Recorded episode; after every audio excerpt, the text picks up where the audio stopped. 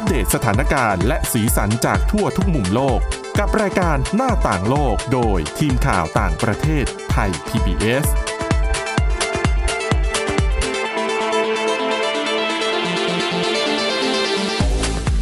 สวัสดีค่ะ คุณผู้ฟังขอต้อนรับเข้าสู่รายการหน้าต่างโลกค่ะ ซึ่งรายการนี้นะคะเราจะนำเรื่องราวหลากหลายที่น่าสนใจนะคะ ทั้งเรื่องราวที่เป็นข่าวสารทันเหตุการณ์ รวมถึงเรื่องอื่นๆที่มีความเกี่ยวข้องกับต่างประเทศแล้ว หลายเรื่องก็ส่งอิทธิพลมาถึงเมืองไทยด้วยนะคะสำหรับเรื่องราวที่จะนำมาเสนอในวันนี้นะคะ แล้วก็ต่อเนื่องถึงวันพรุ่งนี้ด้วย ก็จะเป็นเรื่องกระแสแฟนคลับ นะคะ ที่ทำกิจกรรมหลากหลายอย่างให้กับศิลปินที่ตัวเองชื่นชอบนะคะ ซึ่งเขาก็จะมีศัพท์เฉพาะกับคุณผู้ฟังเขาเรียกว่าแฟนดอมนะคะ เดี๋ยวจะมาอธิบายว่าแฟนดอมเนี่ยมันมีความหมายว่าอะไรแล้วมันมาจากอะไรนะคะ แต่ที่จะเล่าเรื่องวันนี้ก็คือว่า อย่างที่บอกนะคะว่ากระแสแฟนดอมเนี่ยมีต้นกำเนิดมาจากศิลปินในประเทศเกาหลีใต้ นะคะ แล้วก็ปรากฏว่าก็มีวิวัฒนาการที่น่าสนใจมากๆ และตอนนี้ค่ะ รูปแบบการเป็นแฟนดอมเนี่ยก็เข้ามาถึงประเทศไทยแล้ว แล้วก็เลยมีแฟนดอมที่เป็นศิลปินของคนไทยคือติดตามศิลปินของคนไทยด้วยนะคะ ซึ่งในวันนี้ค่ะเราก็มีแขกรับเชิญนะคะ ก็เป็นหนึ่งในผู้ที่อยู่ในวงการแฟนดอมเหมือนกัน ก็จะมาแลกเปลี่ยนประสบการณ์ แล้วก็จะมาคุยกันว่าแฟนดอมในเมืองไทยเนี่ย ถ้าเราไปเทียบกับในเกาหลีใต้มีอะไรที่มันเหมือน หรือว่าแตกต่างกันบ้างนะคะ สวัสดีคุณเอค่ะ คุณเอนี่เป็นนามสมมุตินะคะ คุณผู้ฟังค่ะสวัสดีค่ะค่ะ คุณเอเดี๋ยวดิฉันจะขอเล่าที่มาของคำว่าแฟนดอมก่อน เพราะตอนแรกที่ดิฉันฟังเนี่ย ดิฉันคิดว่าเป็นศัพท์ใหม่ไม่ที่เพิ่งเกิดขึ้นมา แต่จริง ๆ แล้วเนี่ยพอไปค้นข้อมูลนะคุณผู้ฟังคำศัพท์นี้เนี่ย ปรากฏขึ้นครั้งแรกปี 1903 นะ ในวารสารในสหรัฐอเมริกานะคะ แล้วก็ซึ่งในช่วงแรกๆเนี่ยเขาจะหมายถึงคนที่ชื่นชอบนักกีฬาหรือว่าการแข่งขันกีฬา อย่างในสหรัฐอเมริกาก็น่าก็ต้องแน่นอนว่าเป็นกีฬาเบสบอล ซึ่งเป็นกีฬาที่ชาวอเมริกันชื่นชอบนะคะ แล้วก็เลยไปดูเอามาแถมเป็นรากศัพท์ แฟนดอมมาจากอะไร เขาบอกว่าคำว่าแฟนเนี่ย F A N แฟนมาจากคำว่า fantastic นะคะ ส่วนคำว่าด้อมเนี่ยด้อมเป็นศัพท์ฟิกก็คือเป็นคำต่อท้าย เป็นคำที่หมายถึงพื้นที่หรือดินแดนที่ปกครองโดย คนกลุ่มหนึ่งอย่างยกตัวอย่างอย่างคำว่า kingdom ก็คือ kingdom คือเป็นอาณาจักรเป็นด้อมคืออาณาจักรที่ปกครองโดย king ก็คือกษัตริย์ ก็เลยเรียกว่า kingdom นะคะ อันนี้ก็เป็นที่มาของคำว่า fandom ทีนี้อย่างที่บอกว่ามันเริ่มขึ้นในเกาหลีใต้นะคะ อะเดี๋ยวตอนแรกเราจะพูดถึงกรณีเกาหลีใต้ก่อนนะคะมันมีข้อมูลว่าข้อมูลการสำรวจจากมูลนิธิเกาหลี หรือว่า The Korea Foundation เนี่ยเขาประเมินว่าตอนนี้นะคะ ทั่วโลกเนี่ยมีแฟนคลับ แฟนดอมของศิลปินเกาหลีนะ โดยประมาณเนี่ย 89 ล้านคนใน 113 ประเทศ แต่แน่นอนนะคะ มันก็เป็นแค่ตัวเลขประมาณการ มันก็แบบไม่สามารถจะกำหนดได้แบบชัดๆนะคะ แล้วที่น่าสนใจก็คือกิจกรรมที่แฟนคลับ หรือพวกว่าแฟนดอมเนี่ยทำให้ศิลปินเกาหลีใต้เนี่ยปรากฏว่าหลายอย่างที่เกิดขึ้นในเมืองไทยนะคะ อย่างกรณีล่าสุดค่ะ อันนี้คุณเอเนี่ยต้องอาจสามารถอธิบายได้ดีเลย คือกรณีที่มีการจ้างนะคะแรปอาคารหลังหนึ่งในกรุงเทพมหานคร เป็นรูปของศิลปินสองคนค่ะนะคะ ซึ่งเขาบอกว่าในเกาหลีใต้อะ อย่างที่เขาเห็นในช่วงแรกๆคือ อย่างมากก็เป็นการซื้อพื้นที่โฆษณา ในรถไฟฟ้าหรือว่าในรถไฟใต้ดินนะคะ แต่แรปตึกทั้งตึกเนี่ยทำไมถึงสาเหตุที่เอาถามก่อนทำไมสาเหตุที่แฟนๆเนี่ยถึงลงขันทำให้ ค่ะ มันมันก็ก็เหมือนกับเวลาเอาไปขึ้น LED ต่างๆ อย่างเงี้ยค่ะ ค่ะ เออ คือเอาเอาง่ายๆแบบว่า เวลาจะแสดงความรักให้กับศิลปิน สักคนหนึ่งหรือว่าสักคู่หนึ่งอะไรอย่างเงี้ยค่ะคือเหมือนกับว่าเราอยากจะส่งเสริมให้เขาเป็นที่รู้จักมากขึ้น ก็ต้องหากิจกรรมอะไรมาทำให้ให้เขาเป็นที่รู้จัก ถ้าเทียบกับเกาหลีอย่างเงี้ยค่ะ สมมติก็จะมีการซื้อแบบป้ายโฆษณาต่างๆ ของเมืองไทยก็มีแล้วก็มีเยอะด้วยค่ะเมื่อก่อนอาจจะไม่ค่อยเห็น แต่ว่าเดี๋ยวนี้ก็จะเห็นเยอะมากขึ้นบอกว่าค่ะ อยากจะประกาศความรักที่มีต่อศิลปินที่เราชื่นชอบ ศิลปินที่เราเป็นคนสนับสนุนอะไรอเหย่างมือนเงี้ยเป็นช่องทางในอ่าการเป็นช่อสื่งอทางสาในการรสื่อให้ศิลปินสารรู้ว่าว่ามีแฟนคลับใช่กลุ่มีนี้แฟนคลับอยู่นะ แล้วก็สนับสนุนนะ แล้วแล้วอย่างที่เราก็ทราบกันดีบอกว่า ทุกอย่างมันหมุนไปได้ด้วยเงินอะถูกต้องค่ะการที่จะเอาหน้าศิลปินไปอยู่บนสถานที่ใดสถานที่หนึ่งให้ให้นอกจากจะเป็นที่รู้จักแล้วอะอืมมันยังเป็นการประกาศถึงศักยภาพทางการเงิน ของแฟนๆ ของแฟนอืมๆก็จะได้เป็นการต่อยอดไปด้วย อันนี้ก็จะเป็นวัตถุประสงค์หนึ่ง แต่ว่าส่วนใหญ่เนี่ย เขาจะทำในแง่ที่บอกว่า อยากให้ศิลปินเป็นที่รู้จักกันเพิ่มมากขึ้นด้วย อันนี้อันนี้น่าจะเป็นวัตถุประสงค์หลักค่ะแต่ว่าพอรองลงมาก็อย่างที่บอกว่า มันต่อยอดในเรื่องของการจ้างงานนั่นเออ๋องคือจะบอกก่อนนะคะ คุณผู้ฟังว่าอะขอถามก่อนการแรปตึกที่ว่าเนี่ยที่เกิดขึ้นกรณีล่าสุดเนี่ยอ่าฮะค่าใช้จ่ายมันประมาณแล้วจะติดนานแค่ไหนคะ อุ้ยมันแพงมาก เดี๋ยวนะ คือเพราะเห็นเป็นข่าวแล้วรู้สึกว่าหลายหลายหลายล้านบาทเลยนะนะคะ ที่รวมๆกันได้ อันนี้เราพูดชื่อด้อมเลยได้ปะได้ไหมน่าคะน่าจะเดี๋ยวนะ ขออนุญาตคือค่ะคือเดี๋ยวดิฉันออกตัวก่อนอย่างนี้ ถ้าใครจำเสียงดิฉันได้ก็จำเสียงได้นะคะถ้าจำไม่ได้ก็ไม่เป็นไรนะอ่าฮะอ่า แล้วก็ก็คืออย่างนี้ด้อมที่ทำกันอยู่ตอนเนี้ยที่มีการแรปตึกกันอยู่ตอนเนี้ย เขาเรียกว่าชื่อด้อมพิรยาค่ะด้อมพิรยาเนี่ยมันมาจากชื่อของศิลปินสองคนก็คืออมคริสน้องคริสพิรวัตรกับน้องสิงโตปราชญาซึ่งเป็นคู่จิ้นซึ่งค่ะสองคนนี้จริง ๆ เป็นคู่จิ้นที่แบบว่าอยู่ในวงการมาสามสี่ปีแล้วล่ะ แต่ว่าถ้าอ๋อคนนอกวงการอาจจะไม่ค่อยค่ะอนอกวงที่ที่ชื่นชอบในแง่ของคู่จิ้นแบบชายชายอาจจะไม่ค่ะค่อยรู้จักสักเท่าไหร่แต่จริงๆอะอืมเขาดังระดับเอเชียนะคะ อ๋อ เอออมคือเมื่อก่อนเนี่ยไปเดินสายบอกว่า ไปเมืองจีนไปมีค่ะมีตติ้งหลาย ๆ ประเทศทั่วเอเชียเลยนะ แต่ว่าในไทยเนี่ยไม่จค่อยริงๆก็เป็นเป็นที่รู้จักระดับหนึ่งค่ะในกลุ่มวัยรุ่นจะค่อนข้างรู้จักกันมากแต่ว่าถ้าถ้าสูงวัยขึ้นมาหน่อยเงี้ยก็อาจจะไม่ได้ค่อยออย่ยู่ย่างในดิแวดฉันวเนี่ยงก็บอกเลยเขาไม่ได้เออไม่ได้ไม่ได้แต่รู้จัแต่กว่าสองอืมคนเนี้ยด้วยความที่เขาประสบความสำเร็จมาก มันก็อาจจะเป็นหนึ่งในเอ่อการจุดประกายที่ทำให้ละครวายอะค่ะมันเป็นกระแสอืม ในทุกวันนี้เขาไม่ได้เล่นเรื่องแรกวายเรื่องแรกที่เป็นกระแสค่ะนะ แต่ว่าเป็นกระแสเป็นเป็นเรื่องที่ประสบความสำเร็จอย่างสูงอ๋อโอเค มันก็เลยทำให้กลายเป็นว่าเออมีการทำละครวายเพิ่มมากขึ้นเรื่อยๆ แล้วก็หลาย ๆ คนก็เอาง่ายๆ ถ้าใครได้รับความสำเร็จระดับเนี้ยค่ะมันก็อยากจะได้รับการเอออยากจะมีคนที่อยากจะประสบความสำเร็จในแง่นี้ แล้วบริษัทต่างๆ ก็คงจะไม่หนีอะเนาะที่แบบว่าอืมจะเข้าใจจะละจะสร้างผลงานค่ะในลักษณะนี้ออกมา เพราะมันนำมาค่ะซึ่งอะทำงานก็ได้ค่ะได้เงินนะค่ะ ก็มหาศาลอยู่อืมแล้วก็เลยก็พอหลังๆไปอะไรอย่างเงี้ยค่ะ มันก็เป็นการแสดงความรักให้เห็นนะมันก็เลยเป็นการค่ะแข่งขันกัน เพราะว่าหมายถึงเอแข่งขันกันในกลุ่มแฟนดอมมันก็ไม่เชิงจะบอกว่าแข่งขันกันไหมก็ ก็บอกมันไม่เชิงอย่างนั้น มันเป็นการอืมแสดงแสดงให้เห็นถึงแรงสนับสนุนกันค่ะมากกว่า อันนี้เนื่องจากว่าอย่างสองคนเนี้ยก็อย่างที่บอกว่าเขาอยู่กันมาหลายปีแล้วสามค่ะสี่ปีอะไรอย่างเงี้ยค่ะ แล้วอืหลังมๆก็จะมีคู่ใหม่ ๆ ที่ดังแล้วเป็นที่รู้จักมากกว่ามเอออยู่ในวงกว้างมากกว่าอะไรอย่างเงี้ยอย่างสมมุติค่ะไบรท์วินหรือว่ามิวกัฟอะไรอย่างเงี้ยค่ะเขาจะด้วยด้วยความที่เขามามาใหม่ตอนกว่า ตอนใช่สดใหม่กว่า แล้วก็อ่าเป็นค่ะคนที่มีความมีคนนิยมในวง กว้างเป็นที่รู้จักมากกว่า มันก็เลยเหมือนกับว่า เออ เหมือนกับว่ากระแสเขาดับดอบลง มันก็เลยนำมาซึ่งที่มาของการแลบตึกในครั้งนี้อ๋อไม่ได้บอกว่า เรายังดังหรือว่านู่นนี่นั่นไม่พอนะ แต่เป็นการค่ะบอกว่า เรายังอยู่กับเขาเรายังสนับสนุนเขาค่ะอยู่นะ ซึ่งการแวบตึกหรือการเนี้ยคือพูดจริงๆก็คือเงินเนี่ยมันก็ไม่ศิลปินเนี่ยไม่ได้ได้เงินอะไรจากส่วนนี้ แต่สิ่งที่ไม่เขาได้ได้ก็คือ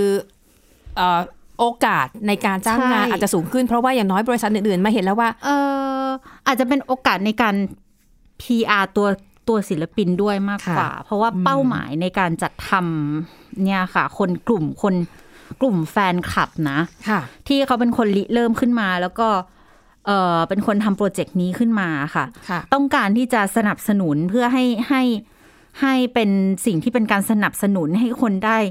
ได้พื้นที่สื่ออะว่าอย่างใช่นั้นแหละเพราะว่าอย่างน้อยไอ้อย่างสมมติอย่างดิฉันเนี่ยซึ่งไม่ได้ติดตามอะไรแนวเนี้ยก็จะไม่รู้จักแต่ว่าเวลาถ้าดิฉันไปรถไฟใต้ดิน หรือว่าขับนั่งรถผ่านแล้วเห็นตึกนี้เราก็ต้องสงสัยละเอ๊ะสองคนนี้คือใครเออดิฉันก็อาจจะอยากไปทำความรู้จักมากขึ้นว่าใช่ทำไมแฟนคลับเขาเนี่ยถึงแบบอ่าฮะแบบทุ่มคืออาจจะเป็นนักแสดงที่เก่งมาก หรือเป็นนักร้องที่เก่งมากหรือก็ก็อาอาจจจะจะมีการสนับสนุน ส่งเสริมเป็นอย่างมากจากกลุ่มอ่าแฟนคลับด้วยกันเองค่ะมันก็เลยนำมาซึ่งการแลบตึกในครั้งนี้ค่ะ แล้วหลายคนก็อาจจะสงสัยว่าตอนแรกตอนแรกที่ทำอะค่ะที่ค่ะที่เริ่มมีการแลบตึกอะเขาก็แบบแซวๆกันอยู่โอ้โหทำไมเอ่อต้นสังกัดถึงดังดันคู่นี้จังเลย คนเข้าใจว่าคนเข้าใจว่าเป็นต้นสังกัดค่ะ หรือว่าแต่ว่าพอดีช่วงนี้เนี่ยน้องทั้งคู่เขาก็มีโปรเจกต์แบบเป็นเป็นเป็นเหมือนกับว่าเป็นอ่า พรีเซนเตอร์ให้กับบะหมี่กึ่งสำเร็จรูปยี่ห้อหนึ่งค่ะเขาก็เลยนึกว่า เอ๊ะหรือว่าบะหมี่กึ่งสำเร็จรูปทำให้คู่นี้เหรออ้าวแล้วเป็นเป็นด้วยกันตั้งห้าหกคนอะไรอย่างเงี้ยทำไมค่ะทำให้คู่นี้คู่เดียวอะไรอย่างเงี้ยค่ะก็เลยกลายเป็นว่าทางกลุ่มแฟนคลับเองก็ต้องอืมมาใช้พื้นที่ส่วนใหญ่ก็จะเป็นในทวิตเตอร์ค่ะ เพื่อกระจายข่าวสารเพราะว่าไม่ใช่จ้ะอันนี้แฟนคลับทำกันเองนะอือหือแล้วทำกันเองทำยังไง ก็ผ่านการระดมทุนหรือว่าในกลุ่มแฟนเขาก็จะเรียกว่าเป็นการโดเน a นั่นเองค่ะค่ะ ซึ่งจะบอกว่ารูปแบบการทำงานของเครือข่ายแฟนดอมเนี่ย ก็ไม่ธรรมดานะคะก็น่าสนใจอ่าถ้าดิฉันใช้คำง่าย ๆเลย คือเหมือนกับเป็นแม่ยกปี ในยุคใหม่เนี่ยอ่าเพียงแต่ว่าถ้าเราเทียบแม่ยกในอดีตก็คืออ๋อแค่แค่แค่แบบคือล้องถ้าพวงมาถ้าสมมลัติยลิเกเนาะมันก็ต้องใช่ไปตามสถานที่ที่เขาเล่นแล้วก็ก็คล้องใช่พวงมาลัยแล้วอย่างที่ค่ะเราเคยเห็นว่านักร้องลูกทุ่งหรือว่าอืมลิเกที่เขาแบบคล้องพค่ะวงมาลัยอันนี้ก็จะเข้าทางทางศิลปินหรือว่านักแสดงโดยตรง ก็คือจะได้รับอ่าก็จะได้เหมือนเป็นผลประโยชน์แบบว่าโดยตรงก็ได้ติปไปก็เข้าใช่เป็นของตัวเอง แต่ว่า การที่มาทำในแง่นี้เนี่ยก็จะเป็นแง่ของการ PR แล้วเหมือนกับว่าพยายามที่จะให้ได้รับการต่อยอดไปอ่าใช่เป้าหมายก็นะคะคือ PR ค่ะทำให้เขาเป็นที่รู้จักเพิ่มมากขึ้นอืมไม่ว่าจะในทางไหนนะ เพราะว่าทุกคนก็คนที่อยู่ในด้อมก็จะทราบค่ะกันแล้วก็จะรู้กันบอกว่าไอ้ทำแบบเนี้ยมันมีคำถามตามมาอยู่แล้วว่าค่ะทำไปทำไมเหรือว่า ทำไมไม่ไปทำบงทำบุญ ให้มันได้ประโยชน์มากกว่า ค่ะ คือเราก็ตอบได้ง่ายๆค่ะ ว่าวัตถุประสงค์ตั้งต้นมันคือการระดมทุนเพื่ออใช่รับตึกเพื่อทำ PR ไงก็ค่ะก็ตอบโจทย์ไปแล้วโดยตรงอืมแล้วทำบุญทำอะไรให้เป็นประโยชน์มากกว่านี้ไหม ที่ผ่านมาสี่ปีที่มีด้อมสี่ห้าปีที่มีด้อมเนี่ยค่ะก็ทำกันมาโดยตลอดแล้วถ้ารวมเงินกันจริง ๆ มันก็อืมอาจจะไม่ได้มูลค่าน้อยกว่าที่ใช่อ่ามีการรับตึกในครั้งนี้ด้วยค่ะซ้ซึ่งถือว่ารูปแบบการทำงานเนี่ยมีการเป็นองค์คาพยพที่น่าสนใจมากนะคะค่ะแล้วก็ในเบรกหน้าเนี่ยเดี๋ยวจะมาเล่าให้ฟังว่ามันมีกรณีเหมือนกันที่แฟนดอมเนี่ยก็คือลงขันกันแล้วก็ เอาเงินไปบริจาคไปทำบุญมีเหมือนกันนะคะ ทั้งหมดนี้ก็คือเพื่อส่งเสริมชื่อเสียงให้กับศิลปินที่ตัวเองชื่นชอบ แต่ว่าถ้าพูดถึงต้นกำเนิดของกรรมวิธีแบบนี้ในเกาหลีใต้เนี่ยน่าสนใจมากเดี๋ยวเบรกหน้ามาตามกันค่ะ หน้าต่างโลกโดยทีมข่าวต่างประเทศไทย PBS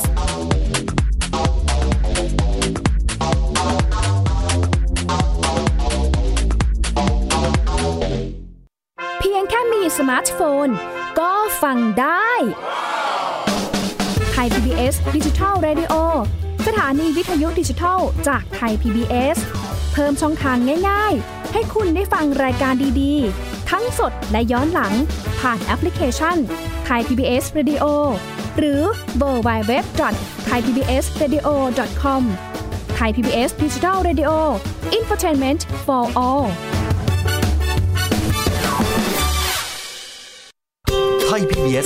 Station on Mobile ให้คุณเชื่อมโยงถึงเราในทุกที่ทุกเวลา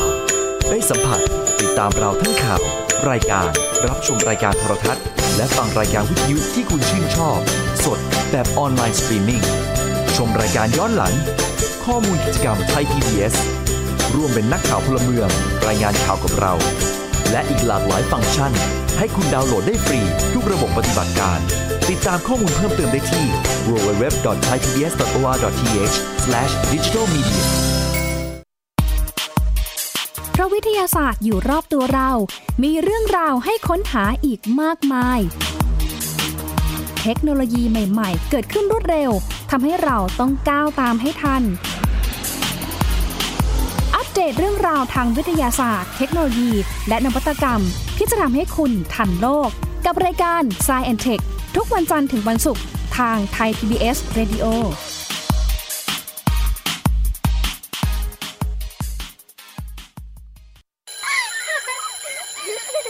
โรรงเรียนเลิกแล้วกลับบ้านพร้อมกับรายการ Kids Hours โดยวัญญาชยโย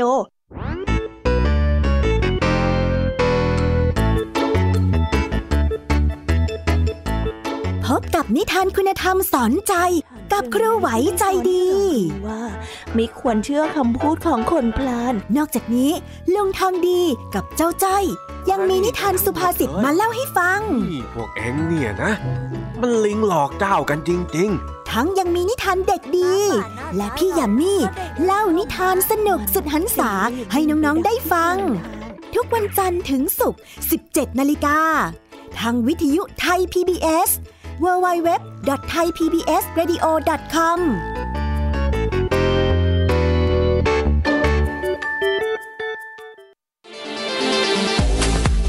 หน้าต่างโลกโดยทีมข่าวต่างประเทศไทย PBS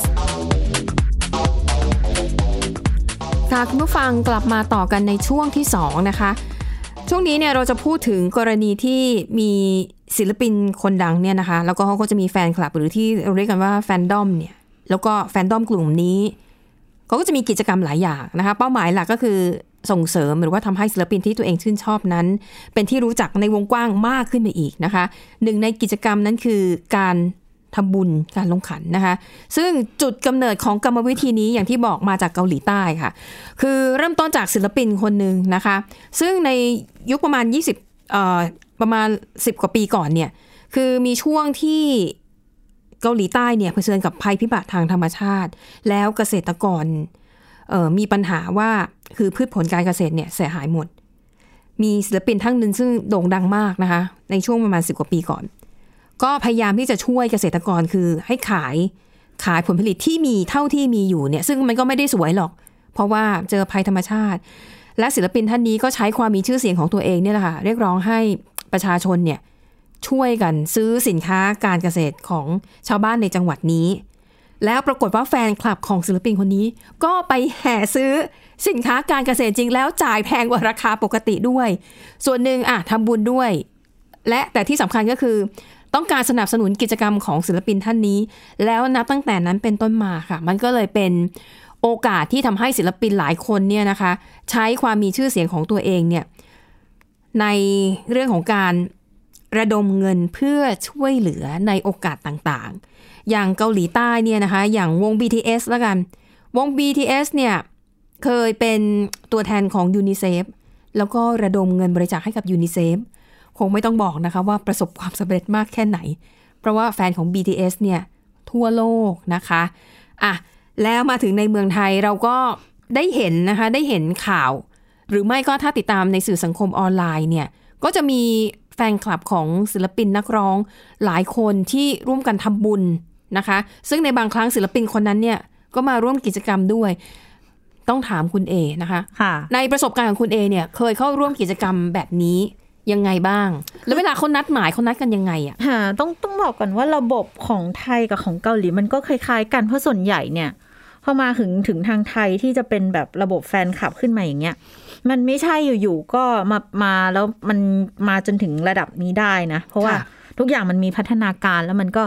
คงเกิดจากการเรียนรู้ของทางเกาหลีมาด้วยนะคะค่ะแล้วก็เออมันจะเรียกว่าจะเป็นระบบแบบของไทยเขาจะเรียกเป็นระบบบ้านก็คือจะมีกลุ่มคนสักกลุ่มหนึงอะไรอย่างเงี้ยที่จะเป็นตัวคนส่วนกลางประสานงานกันระหว่างแฟนคลับหลาย ๆ คนเยอะ ๆจำนวนเยอะ ๆอะค่ะ แล้วก็กับ ตัวศิลปินบ้างกับผู้จัดการบ้าง หรือว่าทางเอ่อ AR หรือบริษัทต้นสังกัดของศิลปินคนนั้นๆอะไรอย่างเงี้ยค่ะก็จะได้เป็นการเออเป็นเหมือนกับว่าออฟฟิเชียลหน่อยอะไรอย่างเงี้ยอืมก็จะเป็นแบบบุคคลที่ได้รับความเชื่อถือนิดนึงค่ะก็จะเป็นการติดต่อประสานกันในลักษณะนั้น ถ้ามีกิจกรรมอะไรเอ่อศิลปินนัดปะจะพบปะสังสรรค์กันหรือว่าจะมีงานอีเวนต์อะไรอย่างเงี้ยก็จะนัดหมายกันผ่านทาง เอ่อเรียกว่าบ้านบ้านแล้วของศิลปินช่องทางในการสื่อสารกับคนกลุ่มใหญ่ๆนี่ผ่านสื่อสังคมออนไลน์ใช่ค่ะค่ะ ส่วนใหญ่ก็จะเป็นทวิตเตอร์แล้วในเรื่องของการระดมทุนหรืออะไรอย่างเงี้ยมันก็จะเป็นแล้วแต่เลยสมมุติอ่าวันเกิดปีนี้วันเกิดศิลปินนะค่ะก็เดี๋ยวเราจะไปทำบุญกันที่สถานสงเคราะห์นู่นนี่นั่น หรือว่าเอ่อสัตว์เลี้ยงให้ให้สถานสงเคราะห์หรือว่าให้ค่ะเอ่อตามองค์กรการกุศลที่ศิลปินเนี่ยเป็นคน เลือกมาหรือว่าทำบุญร่วมกันไปที่วัดไปที่อะไรมันก็มีมาโดยตลอด หรือว่าอย่างบางทีน้ำท่วมไฟป่าอืมอะไรอย่างเงี้ยมันก็ค่ะจะมีเป็นกิจกรรมที่ก็จะจะโพสต์ขึ้นมาค่ะ แล้วก็จะมีบัญชีกลางในการรับระแล้ดวมทุนทีนี้หลายคนอาจจะสงสัยว่าบางทีไอการระดมทุนอะไรแบบเนี้ยก็จะมีคำถามตามมา เรื่องของความโปร่งใสอืมอย่างในกรณีของแต่ละบ้านเนี่ย จะมีปัญหาแบบนี้ไหมคะหรือมีทางแก้กันยังไง ที่ไหนมีเงินที่นั่นมีปัญหาอ่าฮะค่ะ แต่ว่ามันก็ต้องมีระบบที่บริหารจัดการ แต่ว่าทุกวันนี้มันมันง่ายขึ้น เพราะว่ามัน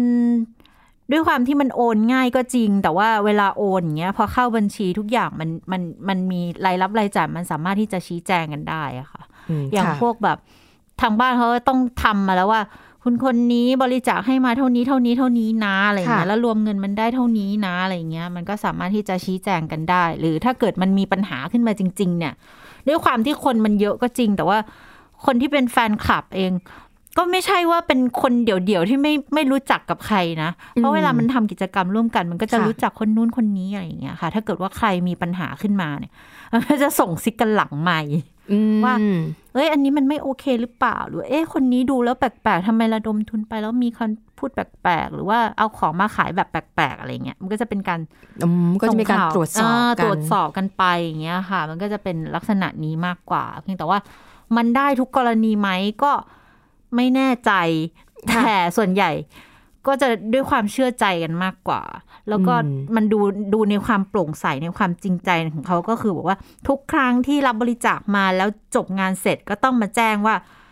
คราวนี้ได้เท่านี้นะ เท่านี้นะ แล้วก็มีการแจ้งบัญชีออกมาว่ามีใครบริจาคกี่คนแล้วเอาไปทำอะไรบ้างอะไรอย่างเงี้ยค่ะ คงเหลือเท่าไหร่ แล้วเหลือเราจะเอาไปใช้อะไรยังไงต่ออะไรอย่างเงี้ย มันก็สามารถที่จะชี้แจงกันได้ระดับหนึ่งนะ ค่ะ อันนั้นก็คือเรื่องของกิจกรรมที่แฟนคลับร่วมกันทำขึ้นมานะคะ ค่ะ แล้วก็เขาบอกว่ายังมีกิจกรรมอีกอย่างหนึ่งนั่นก็คือ คือเขาจะมีเรียกว่าอะไรนะสมมติถ้ามีการจัดรางวัล อย่างเช่นศิลปินอ่าจัด Popular โหวต Vote จัดโหวตหรืออะไรก็แล้วจัดโหวต แต่เนี่ยเขาบอกว่าถึงขั้นมีแบบเป็นกองทัพเลยเหรอมีโอ้ยแล้วก็แบ่งหน้าที่การทำงานอันนี้สะพัดมาก ค่ะอ่าฮะก็คือ เวลาที่มีการจัดโหวตมันก็ถือเป็นธุรกิจอย่างหนึ่งอะค่ะ ค่ะ สิ่งที่แรกเปลี่ยนมาก็คือเราเราเอาเงินไปลงเพื่อให้ดารา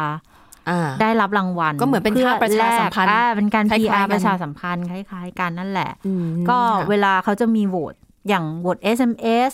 มันก็สามารถทำได้ทั้งแบบว่า